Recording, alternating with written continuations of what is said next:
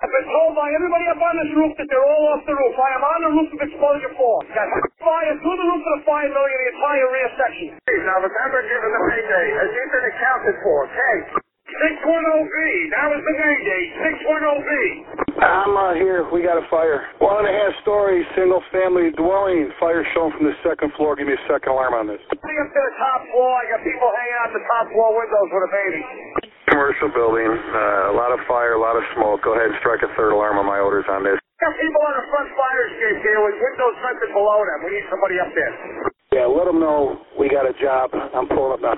Second alarm, I got a one-story single-family frame. Heavy fire showing from the attic. So we're using all hands. We got one line stretch, fire on the fourth floor, second line being stretched. Primary searches are underway. We're back with another episode of Old School. I'm Rick Lasky, along with my best buddy John Salka. And John, uh, before we move into our topic, um, let's uh, say goodbye to 2021 and uh, welcome 2022 in. Um, you know, uh, it, it's kind of funny because we, we kind of forgot about 2020. Um, we keep it, it, sadly it's it's like every year now is good. We can't wait for this year to get over to get to the next year.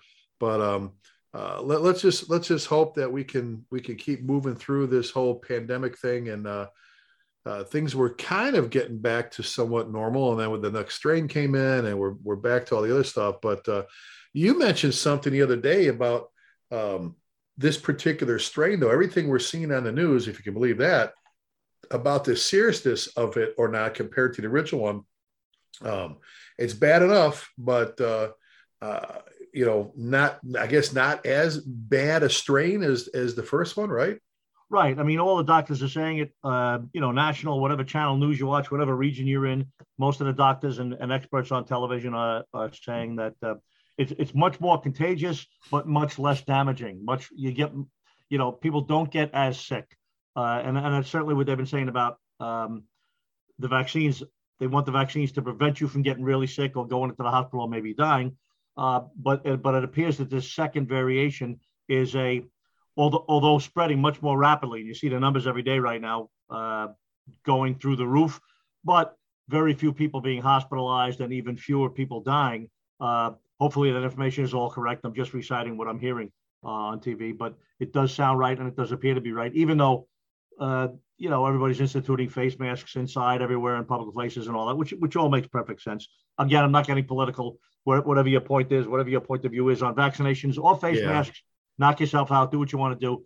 But the issue is that this second strain appears to be a little bit less um, hurtful to the body, which is great news. So maybe maybe it's part of it taking its natural course, and maybe a lot more people will be infected or affected uh, and then maybe everybody will have some natural immunity and we can maybe uh, eventually take stuff down again like we did a few months ago and get back to a little bit more of a normal uh, frankly my whole life right now is very in a very much normal routine. I put a face mask on like nothing. I have one in each pocket in my in my trousers every day. And whether i'm in a supermarket or in a library or going to a store to buy something i just throw it on.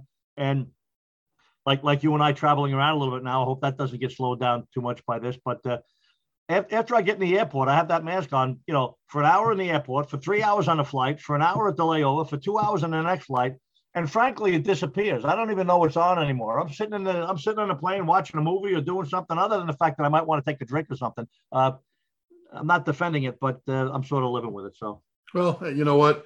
Everything normalizes after a while, right? Absolutely. I, I always said that about being a young paramedic. You know, I certified in 1982, and then later on we got into the AIDS scare and um, you know, and it was everybody had to glove up and wear masks. And I'm like, you can't wear latex gloves. I can't feel the vein. I can't take down the IV and all that.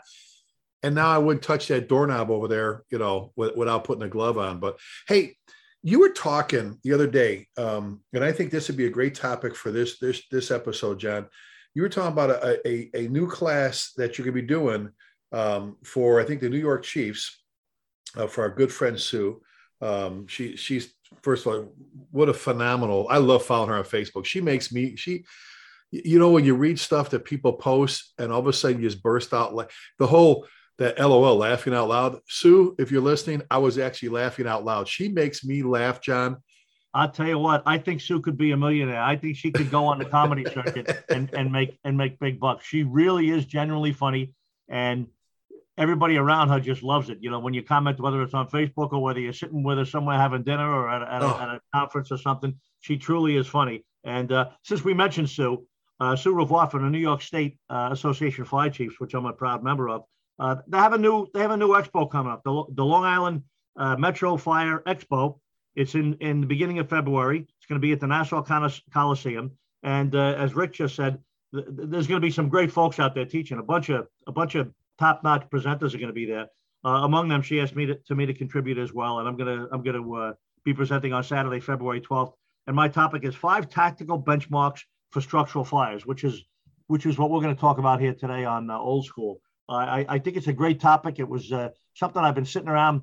Gosh, you know, you read Facebook, you read, you know, you, you go through all the stuff that, that that's that's online and, and everywhere else, magazines, and you start saying to yourself, "My God, what are these guys thinking about?" I mean, Oh. I, I was a chief for 17 years in the Bronx, and, and and I'm not hardly understanding what this guy is either writing or talking about, you know. And I just wanted to sort of Well, put some baseline stuff out there, you know. and some of them, John, you you you you're kind of alluding to that. You and I've talked about as a class. Some of them, it's like they're reading off a clipboard. It's like they, you know, it's like hold on, hold on, let me turn pages here. You know, uh, I I I have radio traffic from battalion chief in the Metroplex from a 10 plus station department. I won't say where in the Dallas Fort Metroplex. A battalion chief at a structure fire, at a working house fire, pulling up, telling the truck crew, John, telling the roof crew to go to the roof and cut him a four foot by four foot hole on the leeward side of the roof. I swear to God, that's what a battalion chief, a guy running a whole shift, a guy running a whole battalion said, go to the roof and cut me a four foot by four foot hole on the leeward side. I, I wasn't even at the fire and I was angry that he said that. I'm like, really? That's how poor your firefighters are? Or And, you and I got to tell you, and I know some guys in trucks and rescues and stuff like that in New York City that would answer that chief back on the radio, say, "Are you sure you want a four by four, chief? Not not a four by six and a half. A four by six and a half works pretty good." And and I'm not sure what that leeward word means. Do you want me to face the sun or do you want me to face the south? You know, well, I mean, how it- ridiculous. and and part now I will say this john part of that is the classroom you and i we do a lot of teaching we, we both believe in, in hands-on and getting out there and doing things and so on and so forth but we we saw something years ago in illinois let me let me give you a scenario so i pull up it's after midnight um, it's a call right on the border of our our jurisdiction and our neighboring jurisdiction okay it's across the street and there's like three homes going. I think only one was occupied. The other two, anyway. I that that being said, we had three we had three three of them going, and I get there and we've got a full still coming along. All right, we've got engines, truck, ambulances, BC coming. I came from home in my chief's car, and uh, uh, so I, I'm a, I'm an assistant uh, battalion chief actually, um, coming from home, safety chief, and the first due piece of apparatus for this neighboring department, John, is a battalion chief. He pulls up, and I go over to him. I go, "Hey, we got we got a full still coming in here. I know you guys are coming. This is yours. I'm going to keep him coming. Tell me what you want him, you know, what, what, what you want him to do to kind of fit into his process, right? You know, be respectful. It's his side of the street, that kind of thing, you know. And we, you know, and he, I swear to God, he looks at me, goes, "Okay, I need you to get all there." He opens up the back of his fire SUV. Actually, it was a van. He opens it up. He goes, uh, "Okay, um, get their passports from them, their accountability tags." And I went, "Okay, what, what, you know." Engine three is about to turn the corner here. You know how about we grab that building? You guys start work you know i mean let's start divvying this thing up right? He goes I, I need their passport. I went oh my god he's worried about accountability tags. He hasn't even assigned anybody anything. And and it was happening more and more. And the reason it was happening john is we were doing these tactics and strategy classes at the institute at fsi that we were programming people into being clipboard commanders. Like now, don't get me wrong, I'm all right with checklists and stuff like that. But when you can't run, if I've said this before, if you can, I'll say this out loud, loud. If you cannot run a one alarm assignment, a fire as a BC, as a shift commander, as an incident commander, if you cannot run it without a clipboard in your hand, that's your first alarm assignment. If you can't run that without having to look at a clipboard, uh, and, and, and John, tell me if you're different on this you shouldn't be running a fire. Uh, my holy God, you can. So seriously, in order for you to run a one alarm assignment, Right. And we're not talking hit- about and we're not talking about a high-rise building or a or a beach community with fire on a 17th floor. We're talking about a house fire with fire out one or two windows in a residential neighborhood. That's what we're talking Oh, about. I- I- If, if you can't get that underway, just walking around the scene with your microphone in your hand, then then you should be cutting grass or, or baking bread or doing something else. You shouldn't have the, the whole assignment's lives in your hands if you have to if you have to order the the writ tags or, or anything else like that. Oh, That- if- that- And if you're parked, if you're parked down the block where you can't see things, you're driving. Most of you are driving an SUV. You're driving something pretty mobile. You should be able, John. I used to drive through yards. I used to drive. I used to get out and walk down the street. But if I got in there pretty quick, you know, with the first engine, second, whatever, I jump a curb and park in someone's, you know, I, I mean, or park in a driveway or whatever. But I'll tell do you what I've said a bunch of times. If somebody now listen, some guys are captured. Some guys are battalion chiefs in a fire department where the chief makes them stay in the car, no matter what they say. They're, they're, they're down the they're down the totem pole a little bit. They, they don't make it that decision. They have to stay in the car. If they made me stay in the car, I'd park on the front lawn. I'd park on the front lawn of the building that's on fire. And uh, you know what I'm saying? Like it's just it's just crazy. It's unfortunate that that exists in some places. Well, and- my thing is, how do you? Now you're relying on radio reports of fire conditions, smoke conditions. I, again, back to the radio traffic I have, John. I have one where this uh, another call. This one BC three different times asked an, a paramedic who was out in front of the building. Uh, okay, so how much smoke do you have coming out of, of the garage area? Okay, what color is the smoke?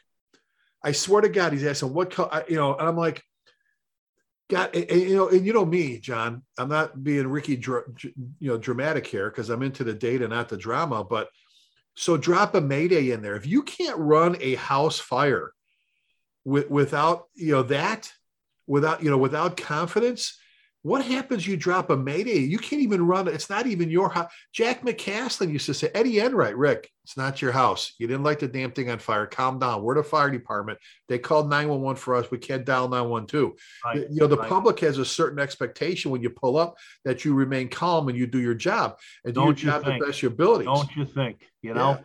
and So- that's and it's this kind of thinking and it's and it's this kind of attitude or culture that's developing in the fire service in different places that caused me to put this assignment together this this presentation together to say hey you know what? Let, let me take my years of experience in in in the fdny and elsewhere as a chief officer and let, let me make something pretty simple for guys to follow Well, guys John, let me interrupt you for a second. let, me interrupt you a second.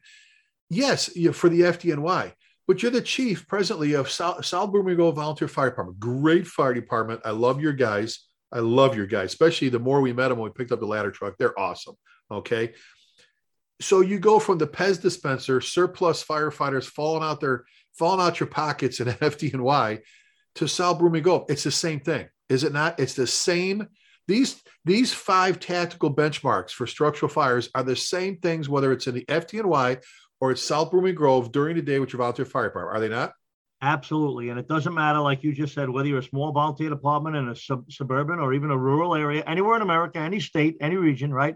Or whether you're a, a you know, a, a career department with 12 stations or 23 stations, or it doesn't really matter. Once you pull up to the once you pull up to the scene, once you're face to face with a structural fire, you know, with a building fire, nothing dramatic, not a, not a 300 by 600 factory, five stories tall, you know, with a one or two story house or, or, or a small commercial building. Once you're face to face with a building, there's really just a short list of, I call them benchmarks, a short list of things that have to get done, tactical operations that, that you're going to have to make sure get done. Now, obviously, you got the crews coming in, you got engines and trucks or quints or whatever you have. Listen, you got to deal with what you have, right? Just like we do in our company officer class. Uh, but the point is, these are the things you got to get done. Yeah, I mean, and, and this is memorized stuff. This is stuff that you you don't even have to write down or, or have a. So let, us hit number. or- Let's hit number one. Hit number one. You said um, the first one is sufficient assignment. And, Okay. and I can't tell you how many times on the way to boxes, on the way to alarms and runs in the Bronx, I can't tell you how many times I glance down at the computer. Or if you don't have a computer, if you don't have a CAD, if you have just a radio system, then you listen on the radio. Attention, you know, battalion one, engine one, engine two, ladder one. Okay, there I go. I get two engines and a truck coming in. What am I going to? Report a smoke in a house. Now you know you're going to a house. Okay, Maybe wait, wait, John, John. Oh my God, what did they do before they had computers in front of them? How Yeah, did they run? right. I don't know how they ran fires back in the old days. I don't. I I'm perplexed. what did I'm they do before? perplexed. What did they do before there was a speaker in the firehouse that told you where to go and just bells went off? And you had to you had to count the bells and then transcribe the bells into what location it was, and then you had to get there, right? But uh, yeah, so sufficient assignment, you know, making sure you get the sufficient assignment is really important. And, and again, I can't imagine any fire department where the shift commander or the battalion chief or, or whatever you call the, the chief officer that runs first alarm fires. I can't imagine that there's a fire department that does not allow or give that person the, the, the, the, the jurisdiction to call for more help at any time. I filled out the box a couple of times in the Bronx on the way there. 1 8 battalion in the Bronx, go ahead, 1 8, fill out the box for me. And they don't ask why, they don't ask anything else. 10 4 1 8, and they give me the additional two engines and additional truck that weren't on the initial box because maybe they weren't available when I got that call. All right. I, I did that a number of times. I can't even count it. Or said, give me a full box, give me, give me the third engine, or give me four. You know what? The dispatchers in New York City Fire Department, civilian dispatchers, they're not uniform members, they're not sworn, they're not firefighters, they're civilian radio operators. They are authorized to bump a box up. Oh yeah. I'll be riding, I'll be going to a box, and all of a sudden I'll hear Bronx to the one eight. Go ahead. We're getting a lot of calls here, Chief. I'm giving you four engines, three trucks to squad. All I do is tell them, thank you. Wait, wait, wait, wait, wait, wait, wait, wait. That that's the that's a civilian dispatcher that's never been inside a burning, that's never had a clipboard in their hand or Absolutely. been to attack. They're they're actually Absolutely. telling you what they're sending you. Now listen, some of them, many of them are firefighters back yeah. in the districts where they live, or maybe volunteers somewhere, or maybe their kids are on a job. A lot of them are related to people on a job. But having said that, just as many are not. Just as many are just great, quality, excellent. Some of the best dispatchers whose names you recognize were never firefighters. And you know what?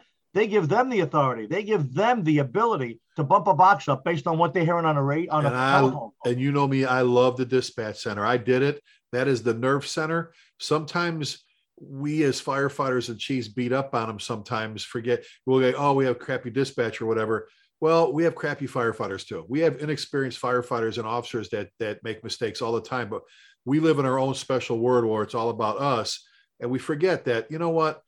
Yeah, you may have had the dispatcher that's not the best or learning still, but we have the same thing on the fire side. But oh my God, great dispatchers make for great incidents and great things.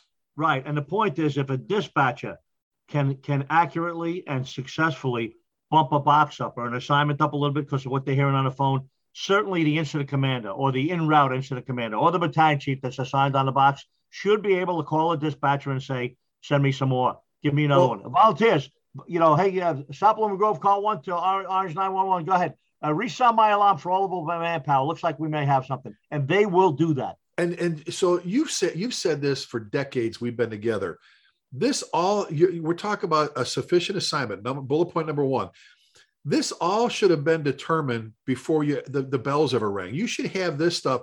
This is john this is what happens when you don't have good SOGs, when you don't have good response SOGs, when you don't have good box cards, when you don't have good mutual and automatic aid agreements, you can't even think sufficient assignment. If you don't know who's around you, what you have available to you. If you're a big department, and, and let me just say this, you and I've said this forever. I love the phrase, you know, I'm going with this think big, think big, think big, think big. I'd rather have people stand in the street tripping over Halligan tools and, and, and, you know, six foot hooks than turn around and have an empty street and have crickets. You know what I'm saying? You right. could, Gee, what's going always, on here? What's with all the rigs? Uh, looked pretty good when we pulled up, so we we got them all rolling. Yep. Well, and you've said this, and we've talked about the we have a, we work with a lot of departments, and to our listeners, a lot of departments have minimum staffing. Some of them two two man engines, you know, two guys, you know, two guys and gals on there, and even more so, you have to be thinking big and getting people coming right from the get go. You got to cut. You know, our response. You know, we, we talk about this. You know, the response time. All right, the the response time everything starts, the fire clock begins. Uh, and, and our guys in Stockton talk about this. The fire clock begins at the 911 center. When they receive the alarm, when they receive the call, boom, this is, you know, it's like, it's like the traumas, you know, the, the, the uh, OR, you know, the clocks that uh, set, you know, they keep looking at that clock to see how far they're into this trauma, you know, deal with this patient. The, the clock's ticking. And, and you say it all the time. There's little children and people laying inside beds inside buildings, the more we can't make decisions because either a fire chief is hamstrung us where we can't make decisions on our own or we can't think outside the box or we can't we can't call an audible when we need to. Go ahead buddy. And that's why the clock is so important because it, it affects two things. The first thing the clock affects is the survivability of the folks that were there to rescue when they were there to serve, or as like a lot of people nowadays like to call them, them, them, those people who called, those people who were inside breathing some superheated gases and smoke, right? So number one, the longer it takes us to either get there or get lines in operation or get into the building, the, the more dangerous it is for them. And also, uh, the, the longer it takes, the more the fire grows. The condition worsens and worsens and worsens. And and whatever whatever the formula is that people come up at different places, that doesn't really matter. You just need to know it gets worse every minute. It gets worse every second. oh God, exactly. And and we've said before. I've had guys say, "Well, you know, my my first two engine was uh was still, you know, I was on the scene first, and they were about three or four minutes behind. Three four minutes to us going to get a pizza delivered is not a big deal. Three to four minutes to the Smith family in there is a big deal. I mean, you know what I'm saying? It's uh, that's the difference. Those those are those are those are death difference makers. You know what I'm saying? Yep. Yep. You know, so you, you say it all the time about they're not our seconds. They're not our seconds. We should be cutting every second we can off our how how fast can we get out of the firehouse first off? How what do we have to do to cut our response time, our turnout time, and to get there? And that means being fully dressed, having tools in your hand. You know this. We're both this way drives yep. us out of our minds to have firefighters show up who aren't dressed, have no tools in their hands. I don't know why you even went to the fire. Stay home, read a newspaper. Or, I'm sorry, stay home, play video games or whatever you do because you're not a firefighter if you show up without your shit on and without your tools in your hand. So number one is sufficient assignment, right? Number two is confirm fire location. Now that's got to get done. Now listen, if the chief arrives after simple. the first engine, that huh? seems pretty simple though, right? I mean, you pull up and there's listen. Sometimes it is. Sometimes it is pretty simple. Sometimes you pull up, you see fire out one window. It looks like the kitchen. You got a kitchen fire, but not always. I've always, yeah. you know, that was one of the arguments I had with all these hit it hard from the yard folks. You know, saying, "Oh, just just just dash down the driveway 20 or 30 feet. There's just one window with fire. One window on the right hand side of the building. Exposure four side, right? Run down that driveway with the line, charge it, give it give it the 10 or 15 seconds into the window and knock that room down. And my question always was, are you sure that that's the room of origin? Maybe the fire started one room in from there and has extended into that room because that's the room that had the window open in the middle of the summer.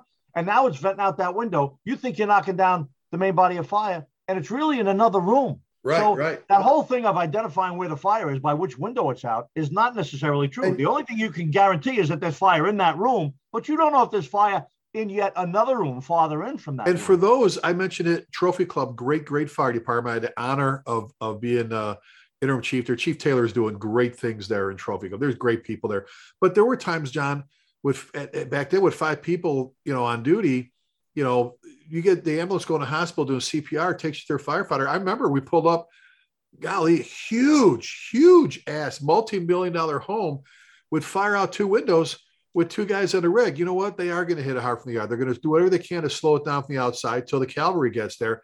But the fire started somewhere like you said, and it's not always. And and you know what? You've heard me mention Chief Tom Freeman all the time. Tom, one of my good buddies and mentors. Tom uses this phrase, John. Don't he used to say, "Don't let the fire." You know, the South Side Chicago phrase, right? Don't let the fire snooker you. Don't let the fire sneak up. Don't you know? Don't trust it. It'll lie its ass off to you. If you think it's out that window, get your ass inside because chances are it's probably somewhere else or it's in the walls or it's in the attic or whatever don't ever let the fire fool you so number two is is confirm the fire location right and as and as you said it could be easy it could be hard maybe you got a small home and there's fire what, out what obviously looks like a bathroom window or what if you have no fire john how many times we pull up and we just have buildings just breathing smoke how about that yeah. no visible orange smoke coming out of every window now what do you do well yeah. now what do you do well you can't say, "Well, let's skip to number three then," because you can't. you're still gonna you're still gonna have to find the fire. Yeah, right? exactly. So confirming the fire location is important. And well, uh, can I back up for a second and throw something in there? This is where a rapid 360 has to be done. And, and John, I'm a big believer in the first arriving engine or truck off, where that first piece of fire apparatus, the officer has to get off there. First off, you pulled up. We've talked about this a bunch of times before nine times out of 10, you should be able to grab, let's talk single family dwelling. You should be able to grab three sides of your size up already. Take a quick duck to the backyard, get this should not be like a guy doing estimate on painting your your your your your your siding. You know what I'm saying? That you you know just like a primary search has to be quick, down, hard, and, and dirty. So does your 360. Your 360 as the initial officer has to be quick. And John, this is where I used to talk about the chief officer needs to make a 360 as well. You said it before. Things could have changed. I remember making. I remember getting into a getting first at a fire on Valley Parkway during the day. Good fire I, as I'm coming around the back of the house, Tom Mack, great captain in Lewisville, he's coming around. I said, Tommy, it's out the back, right through the front door. He looks at me, goes, Really, Chief? And I went, Yeah. We get around the back, and and and because I was trying to stop him, like, I got it for you. He goes, Haven't you always preached we need to do, you know, I, I don't care if there's a chief or not. I need to see what I, you know, I'm the first arriving officer. I need, if I'm crawling in there first, I need to have a good picture of what's going on so doing that 360 shouldn't it, it, shouldn't take that long. This is a quick, quick, quick. Get your ass you off. Practically, take, you should practically be running. You should practically be jogging around doing it. Well, what what is our friends in Stockton called? I think they call John. Um, I may be saying it wrong. They they call it a rapid. We work at a rapid pace. I think it is. You know, they right. call it a rapid. Right. They're not running but there's a little jog. There's what do you say? There's a, a bump in your or right. how do you what do you say about it? There should be a little a little bump in your step. Every yeah. everything you're doing. Right? I like that rapid pace. At a any rapid information pace. you collect on a 360 is old when you get back to the front of the building. It's already old information. Right. I, you know, we talked about this before. And if you're a real firefighter from a real fire department that goes to real fires, you already know this. You already know this. There could be no. You could you could do a quick 360 and, and see a lot of hot windows and smoke come around the front as a chief and then the first engine gets there, and you tell them everything looks good, no visible fire around anyway, but you got a lot of, you know, a lot of, lot of smoke coming. And if the engine officer says, "Let me do a quick," he might walk around. It might be fire out the kitchen window by then, uh, exactly. around the back of the house. So, or, or there's guys that have done a 360 with a basement and not seen any indication of a basement fire, and then a chief gets there and does his 360 and goes, uh, when did it, when, when did we start having signs of a basement? Well, I didn't see it when I did my that I just think you know, it goes back to Eddie Enright's thing in Chicago, John. Cover and contain. Cover the cover the building with as many firefighters, as much water as possible. Contain it to the room of origin, floor of origin, building of origin. Cover and, contain, and that means good size ups, good 360s. You already said it. We'll go back over. Number one, bring bring enough people. You number one for you is sufficient assignment. Right. Bring enough right. people. Think big. Have it preset. Number two, you said confirm the fire location. You don't do that without a. You don't do that sitting in the front seat of your fire SUV.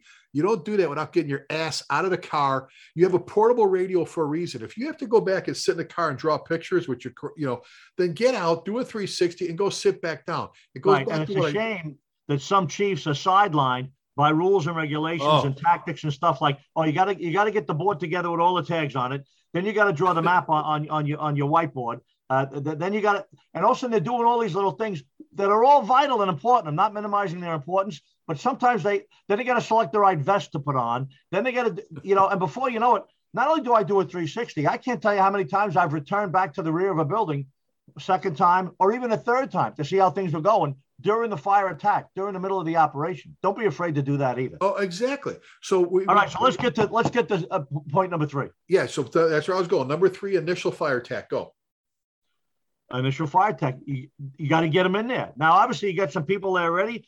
Sufficient assignment is you, yourself, and I. You by yourself, making sure you get it or calling for more people.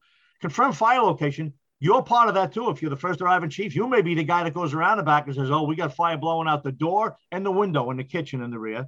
Or you may be assisted by, or you may assist the company officers in that operation, confirming. But an initial fire attack now is really just an order that you're putting out there for the most part, battalion chiefs, incident commanders are not involved in pulling the first piece of hose, but well, you want to get that line going. And John, for those crews that run short staffed out there, you know, you know, we always point this out when we do our class, when we do our uh, fire ground scenarios class or the first two officer. How many people here run with five people on their engine or the ladder truck all the time? And you get maybe out of 250, 300 people, you get a couple of hands. How many people run? Sometimes it may be none. How many people run with four? You get a couple of hands. How many people run with three? And then how many people run with two on their their their apparatus? And you say it all the time you could line the street with fire trucks with, with fire engines and ladder trucks man fire engines and ladder trucks don't fight fires firefighters do. So you have to have that that that done. So we can sew crews together. You know if we have to you know to make things work you pull up hell, by the time your first due engine officer, he gets his quick 360 doing, maybe his chauffeur is stretching the line, getting on the lawn. Now an ambulance crew pulls up or whatever, you know, it, whatever pulls up next. Now you put these crews together and you, and you actually can begin your fire tack fairly quick, even piecemeal and your crews together. But you're not going to do that, John, right? Unless you're talking about this initial fire tack at the kitchen table with your troops. You're not going to do this if you're not having those those those those tabletop discussions and you're not going to do it i've said this before if you're a battalion chief you should be riding around during the day going okay if i got eddie enright used to do it if I, if, if I had a fire in that building where's my water you know if it was two in the morning two in the afternoon what exposures do i have you know what i'm saying playing playing soldier you know in your head playing tactics and strategy head if you're waiting for the fire to play tactics and strategy or waiting for a classroom you're already behind the gun. So keep going. Initial fire attack. And, and, you know, it's so important, initial fire attack. How many times have you and I, either at classes or even used videos in classes, or even just looking at YouTube for something that comes up in the news? How many times have we seen an engine roll up to a fire, stop, two or three, two or three firefighters hop off, start opening compartments, maybe finishing putting their coats on or the or their or their SCBAs, or not even doing that. Hop off, fully geared up, ready to go. And it still takes them two minutes, oh. two and a half minutes before actually get water flowing out of the end of a hose line at a structural fire at a house that's obviously burning, and they probably saw the smoke two miles down the road before they got there. And that's unacceptable as well. Doesn't oh, matter whether you're in a hydrant area, whether rolling in with a pump of tanker, whether you got a, a 750 gallon tank and you're going to probably run out of water before your second rig gets there or your supply line is dropped or whatever. I like when you say, when you say to those that go, I'm afraid of, you always say this, well, I'm afraid I, I, about using tank water. I'm afraid of running out of water.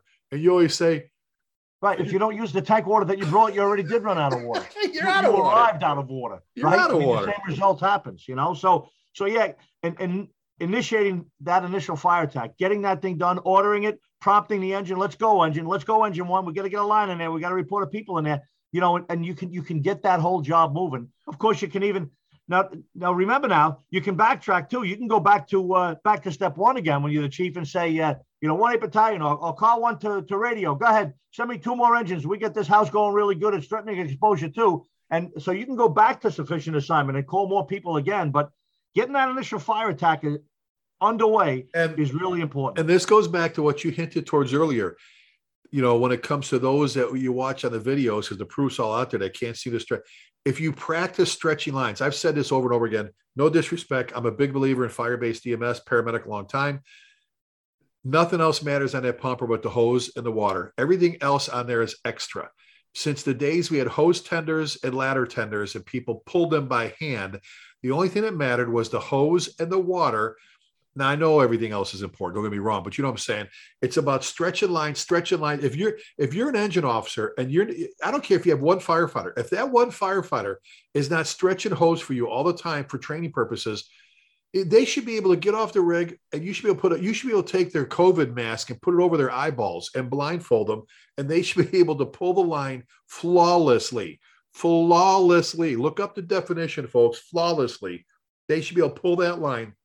You know again, watch Lewisville, Texas, watch Stockton, California, watch the Colony, you know, Texas, watch Coeur d'Alene, Idaho. I could go back and forth over the country. Those guys step off the rig, John. It, it's it's sometimes it's like a magic show how fast they can stretch a line safely, efficiently, boom, and be ready to go. So initial. So we're not talking here about hazmat or confined space no. or lunar modules or anything else that's really difficult. We're talking about stretching a hose line. Every single fire department, every single firefighter, that, that, that talk about a baseline tactical operation. Oh. Stretching a hose line is something every single person that puts on a helmet got it. I know there are people that can recite what model leather helmet they have and when it was built and what the new red color is but they don't know the difference between a fog tip and, a, and an adjustable, uh, you know, and a smoothbore nozzle. Exactly. So, yeah, let's pay attention so, to the priority. So we started off number one, folks, with sufficient assignment. Get enough people coming. All right, and do this ahead of time, and you can go back and and and revisit that and get more people coming. Number two was confirm the fire location. That's a good size up. That's a 360. That's getting out and taking a look. That's number. Th- we're number three. We just finished was initial fire attack practice, practice, practice, stretching those lines, get off the rig, dressed, ready to go, boom, be ready. Number four, John, conduct primary search. Primary search. Now, it looks like it's way down on the list, but you know, sufficient assignment happens before we even arrive. Confirm fire location is a is a mental. That's a that's a mental exercise that's going on when you get there. Obviously, the clock is still ticking. Initial fire attack must must must must must must must must happen ahead of the primary search, unless of course, depending on your department. The FDNY, a truck might arrive 30 or 40 or 50 seconds ahead of an engine. Primary search begins without an engine before initial fire attack. That's just the way we're structured over our staffing and, and, and, and the way we run our engines and trucks. But most fire departments, when, when people arrive together, an engine and truck pair, obviously we want to get that initial fire attack and then that conduct or get that primary search underway, especially. But I don't want to I don't want to put too much of a priority on, especially when people are reported trapped or missing or inside, because th- that's nonsense. When people are reported trapped, they're just telling me something that I already thought. When I pull up to a house that's normally occupied, that's on a street, and it's got the grass cut, and it's two in the morning, expect fire, expect victims. That sign that you have there is so true. I always expect victims, unless the windows are broken, the grass is two feet tall, there's a for sale sign out on the front lawn, no visible. So, so let me So- ask you. So, how quick? How, this guy, this is. I'm being sarcastic with this, I guess. So, you got the initial. You got the at the entry crew. We're doing our initial fire attack. How quick are you expecting someone to get in the building to do the search? A search crew, a search crew from when they report to the chief. Now, search crew could be an engine that just laid in a supply line, the second due engine. They just laid a supply line in for the first engine, who's already inside with their attack line, right? They complete the they they complete the supply line with the chauffeur out in the street. Then they walk over to the chief. Chief, we just laid the supply line. It's ready to go. What do you got for us? Hey, engine three, give, give me a primary search. 10-4, chief. It should be under 25 seconds. They should be entering the front door. If the if the attack line's in there already, there's no forceful entry involved. If there's forceful entry involved, that should be almost immediate.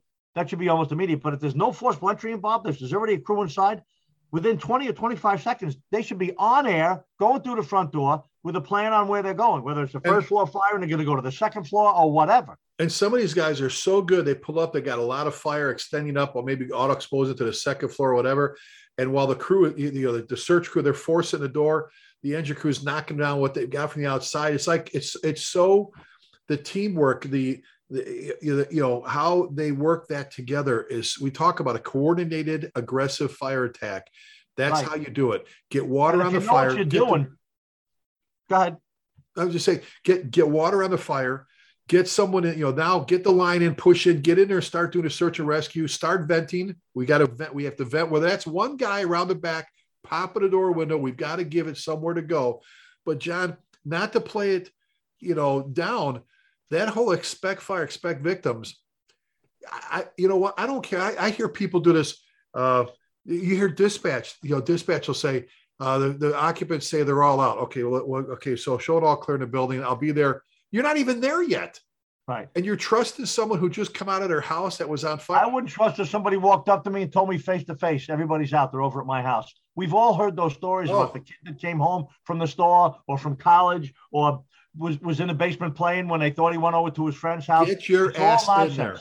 Get your And some ass guys will there. find any excuse not to go in and do a search. That's right. Expect victims. Expect you. You know, you know when you're done expecting. It's just like when you're done expecting fire, expecting victims, is after you've been inside and after you found. You know, I, I talk about for years my four rules. Every time we go out the door, you've heard me say this thousands of times.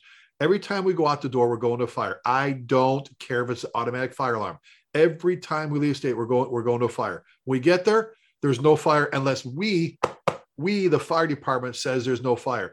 There's and there's nobody in there unless we we the fire department say there's nobody in there, and it's not out unless we the fire department say it's out. Simple. Yep. Getting back quick to that conduct a primary search. I, I even recognize great companies. Sometimes when you see a video or, or even live, you see you see a truck pull up or an engine pull up or whoever it is that's doing a search. You see the company officer walking over to the chief saying, "Hey, chief, we just got done with that line. Uh, we're ready. What do you need us to do? Oh, give me a search." And he turns, and the one or the two firefighters that rolled up with him, they're already at the front door, forcing the door because they know that they're going to be the search team. They know the first engine's already got the line on the front, you know, the front lawn, and they're waiting to go in. These these these two firefighters or a single firefighter that's with a boss doesn't even have to be told. They get off the rig with tools in their hand because they know what they're doing. They walk over, they start forcing the front door to this house. And an officer turns and says, Hey, Billy, we get the primary, right? Doors open, boss, let's go. And in they go. That's what makes a 20, 25 Well, second primary And- search happen. And I'll say this, and and and uh, tell me if you agree or disagree. I put some blame on the on the chiefs or the let's just pick on the battalion chiefs for a shift here or the officers. If your firefighters don't know what they're supposed to be doing, if eh, you know, I- I'm just I'm amazed that you could have firefighters responding to a fire, and they have to have their hands held. They have to wait for the BC to say, you know, go to the roof and cut me a four foot by four foot hole on the leeward side. I mean, you listen to these fires and you're going, really? Uh, permission to enter the structure. You know, is the structure Permission to viable? go Can we- interior. Permission we- to go interior. My Oh head my would explode if I ever heard Yeah. that in a fire. yeah, go back to a building construction class and a fire.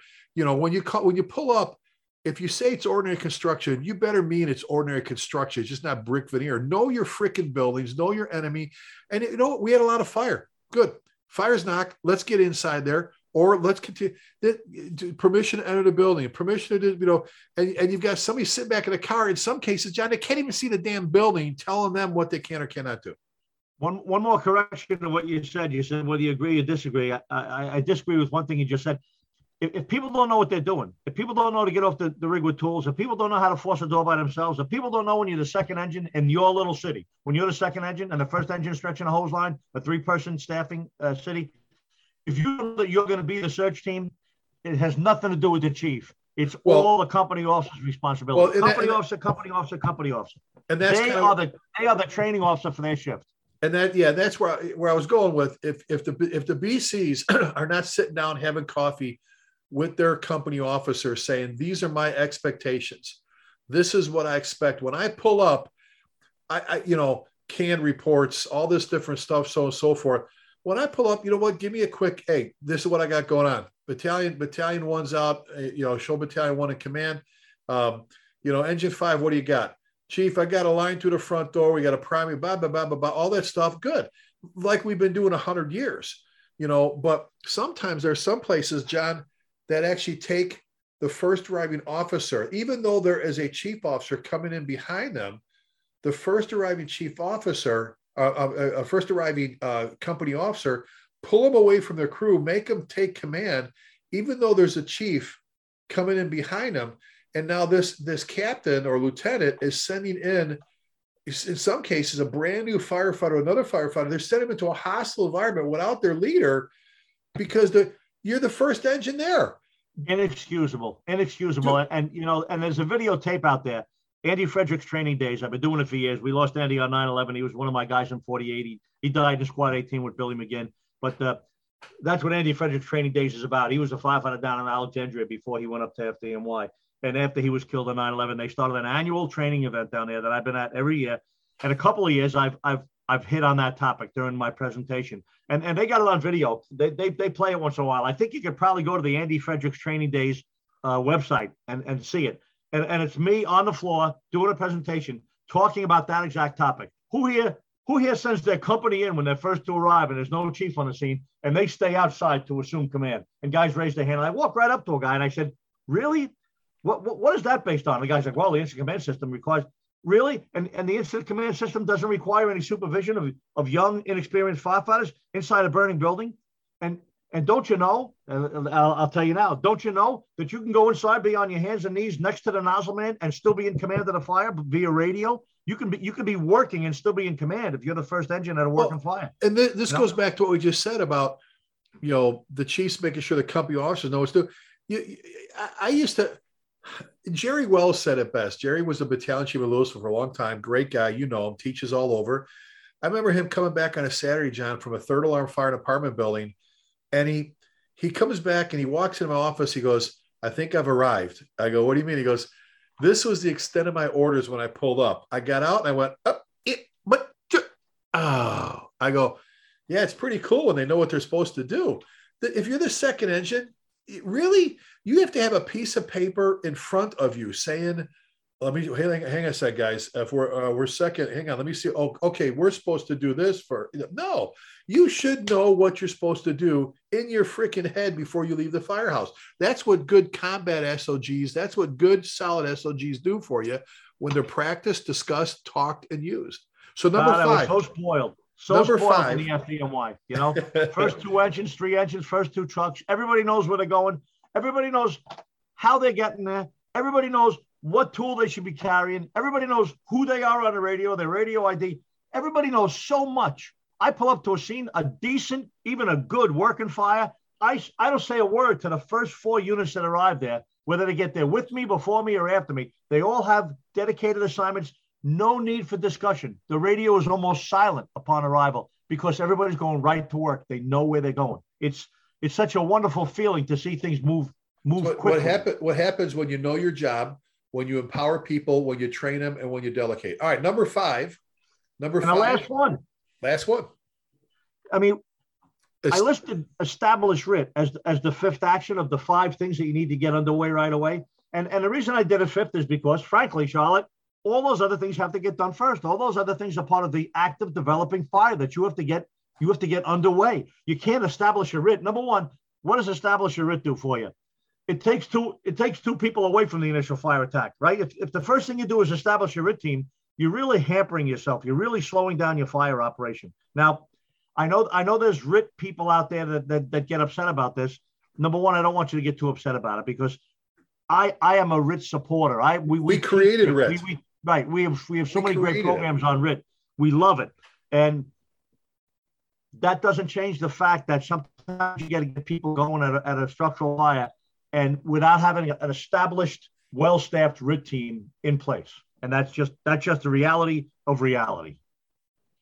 Exactly, and and and again, you know, I, I, I'm I'm surprised how many fires I do go to where there is no red team. There is there's they, they it's like, well, and, and they go, well, I've got them over there, or the next engine. I mean, they're just so busy. Put and you know what, you you see it in class. First thing we have to do. We'll talk, let's talk about this real quick. First thing we have to do is do our initial fire attack. We have to get water to the fire. However, we have to deliver the water, get water to the seat of the fire or on the fire as quickly as we can. Number two, we got to have somebody vent in the building. Number three, we have to have somebody searching. You know, we you know, and, and we have someone in command. We got so all of a sudden you're going, oh yeah, I forgot about the RIT team because I was bringing a second engine in, thinking about it. You know, eh, eh, because the second engine's got to be assured the first engine's got a primary water source or another means to sustain the, the attack with water, whether it's dropping tanks, what do you have to do? And then if they, you know, once they've once they've they've done that, then they got to be thinking second line, blah blah blah blah. I mean, there's so many things. It's almost it's almost like RIT and training now. You and I, our goal in the in 1990, 1991 was to get every fire academy in the country teaching RIT. And we did. Well, now in the academies, it's almost like teaching salvage covers. Okay, what's tomorrow's drill? We got RIT. Okay, they do it, they're done, they move on. And it's kind of lost its edge a little bit. You know, so has RIT on the fire ground. It's like, well, yeah, uh, do you have a RIT team or do we not have a RIT team? There's one great point about RIT that, that's wonderful if you can get it established, particularly for career departments, but I see no reason that volunteer departments can't do it as well. Because even in a volunteer system where, uh, you know, pagers are used and then volunteers respond to the station and then, you know, call out engine 587 responding, 10 4 engine 587. Well, the dispatcher now knows that the first engine is out the door, right? And then a Right. minute later you hear engine 585 responding. Now the dispatcher knows that the second engine is responding, right? A career department, you might send 587, 585, ladder one, ladder six, all on the box. So the dispatcher knows two and two are going.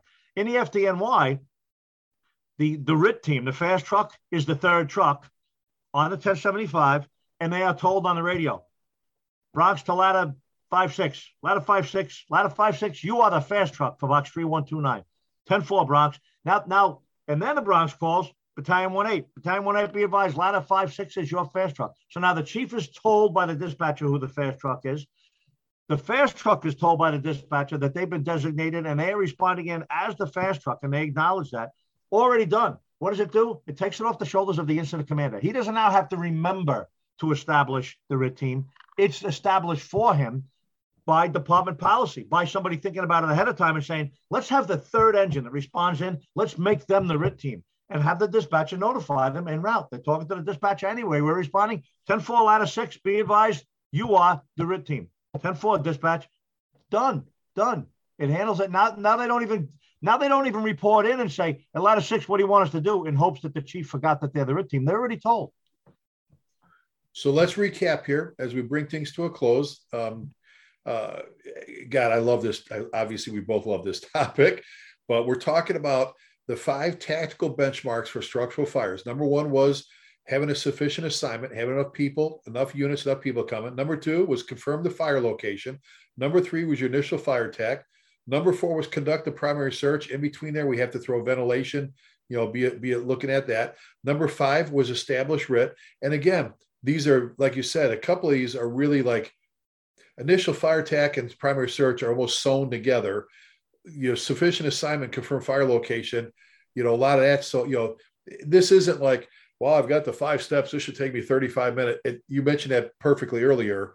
This right. is quick, boom, boom, boom, boom. And if you well, look at it, the first two, sufficient assignment, confirm fire location, those are both sort of mental exercises. The first actual tactical operation that's underway is the third one, initial fire attack. That's the first one where firefighters are actually, you know, moving into the building to get something done. So oh, you can't confuse every step with necessarily a physical action. Exactly. So keep, keep your radio traffic clear and concise. If you're the incident commander, you know, think about what you're saying and stop with the long stuff on the radio. And uh, uh, John, and real quick before we finish this one out, folks, fully involved means fully involved, not well involved, not fire out two windows. Fully involved sets people back on their heels. Ah, there's no victims, there's none of this stuff, whatever. You know, understand what the term fully involved actually means and take a look. And lastly, if you don't have the SOGs, if you don't have the the playbook, every NFL team has a playbook. Every NFL team trains all week long, thousands of times on the same play, and they get to Sunday's game, they still call a huddle, and they still get together and talk. They still have a playbook. So figure out what you got to do SOG wise Anything Absolutely. else, John? Things to close That's it out, it. buddy? That's it. all right, perfect, perfect. Hey, another another good one. If they want to get a hold of you, how do they get a hold of you? Chief John Salka at gmail.com. And I'm Chief Lasky at gmail.com. And as we started, let's hope 2022, let's kick it in the ass. Let's do some great things. Let's keep working our way through this pandemic. I can speak for John. We talk about this all the time. Thank you. We are so proud of what we have. The, the fire service has responded to this pandemic. Uh, yes, we've stumbled a little bit here and there, but a, another thing that we've just, you guys and gals have done a great job. Thank you for what you do.